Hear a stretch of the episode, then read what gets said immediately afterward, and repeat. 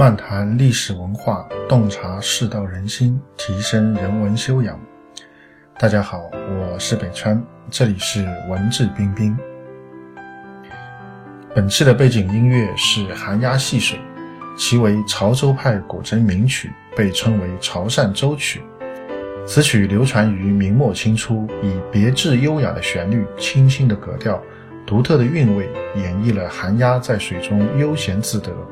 互相追逐嬉戏的情景，此曲是潮州玄师阮套的十大曲中最富诗意的一首。好，下面我们就开始今天的节目。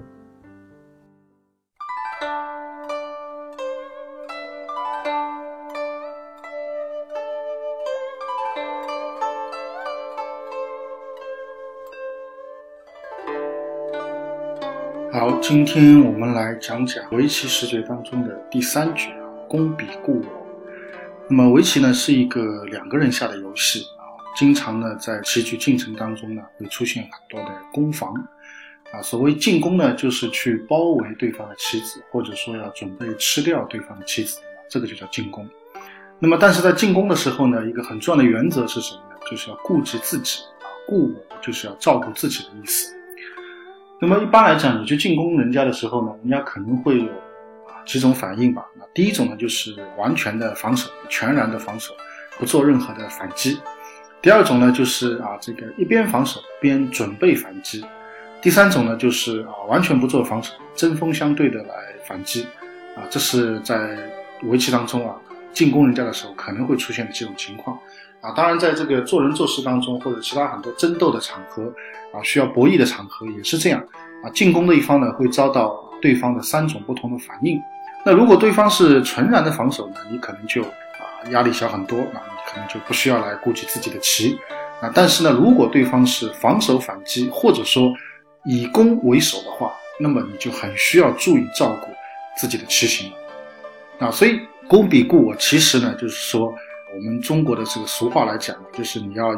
兼顾啊，你要这个有一种全面的一种考虑啊，不能这个顾头不顾腚啊。我们俗话讲的顾头不顾腚啊，就是一种顾此失彼的一种状态。所以我们在进攻人家的时候呢，眼睛里看到的可能是对方的棋子，但是呢，你心里想到的是自己的棋子，那也要考虑进去。就像这个《孙子兵法》里面讲的“知己知彼，百战不殆”。这个知己知彼，当然不仅仅是。对自己很了解，对别人很了解啊，也包含着一种说啊，我们知道对方的弱点，或者说知道对方可以进攻，但同时也要知道自己的弱点在哪里啊，要防守起来，而不是说单纯的一味的只看到对方，而没有看到自己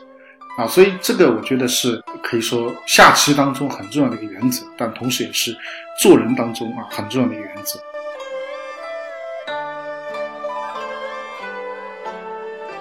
我们现代人做事啊，往往会比较短视，比较这个局部，缺乏这个大局观。做事的时候啊，这个做生意的时候啊，只看到一个点，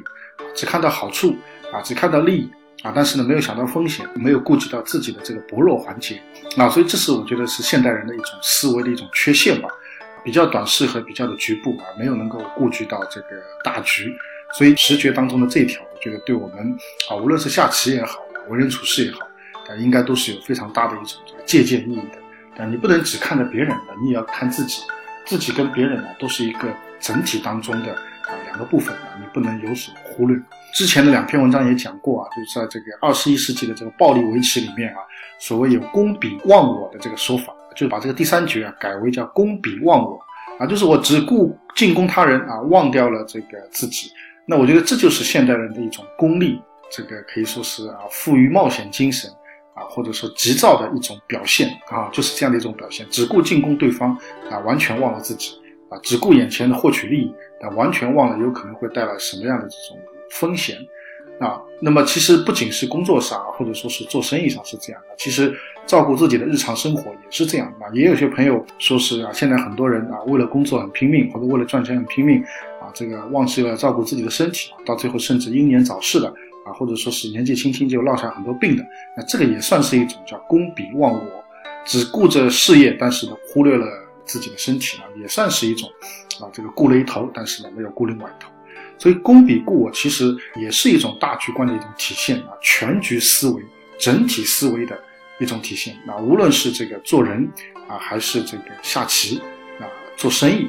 做很多很多的事情啊，其实都是非常适用的。简言之，彼跟我啊，彼跟此是一个整体，我们要联合啊，把它整合起来看，而不是孤立起来啊，单独的看。我们在面对利益的时候啊，面对有机会的时候，不仅要看到利益，不仅要看到机会，更要看到后面的风险啊，后面的这个可能存在的问题啊，以及啊，我得到这个利益以后啊，后续可能会发生什么，如何善后啊，等等等等，我在这个过程当中自己有没有可能会啊，因为这个薄弱而遭受损失，遭受对方的反击啊，这些都是属于公比故我的范畴之内。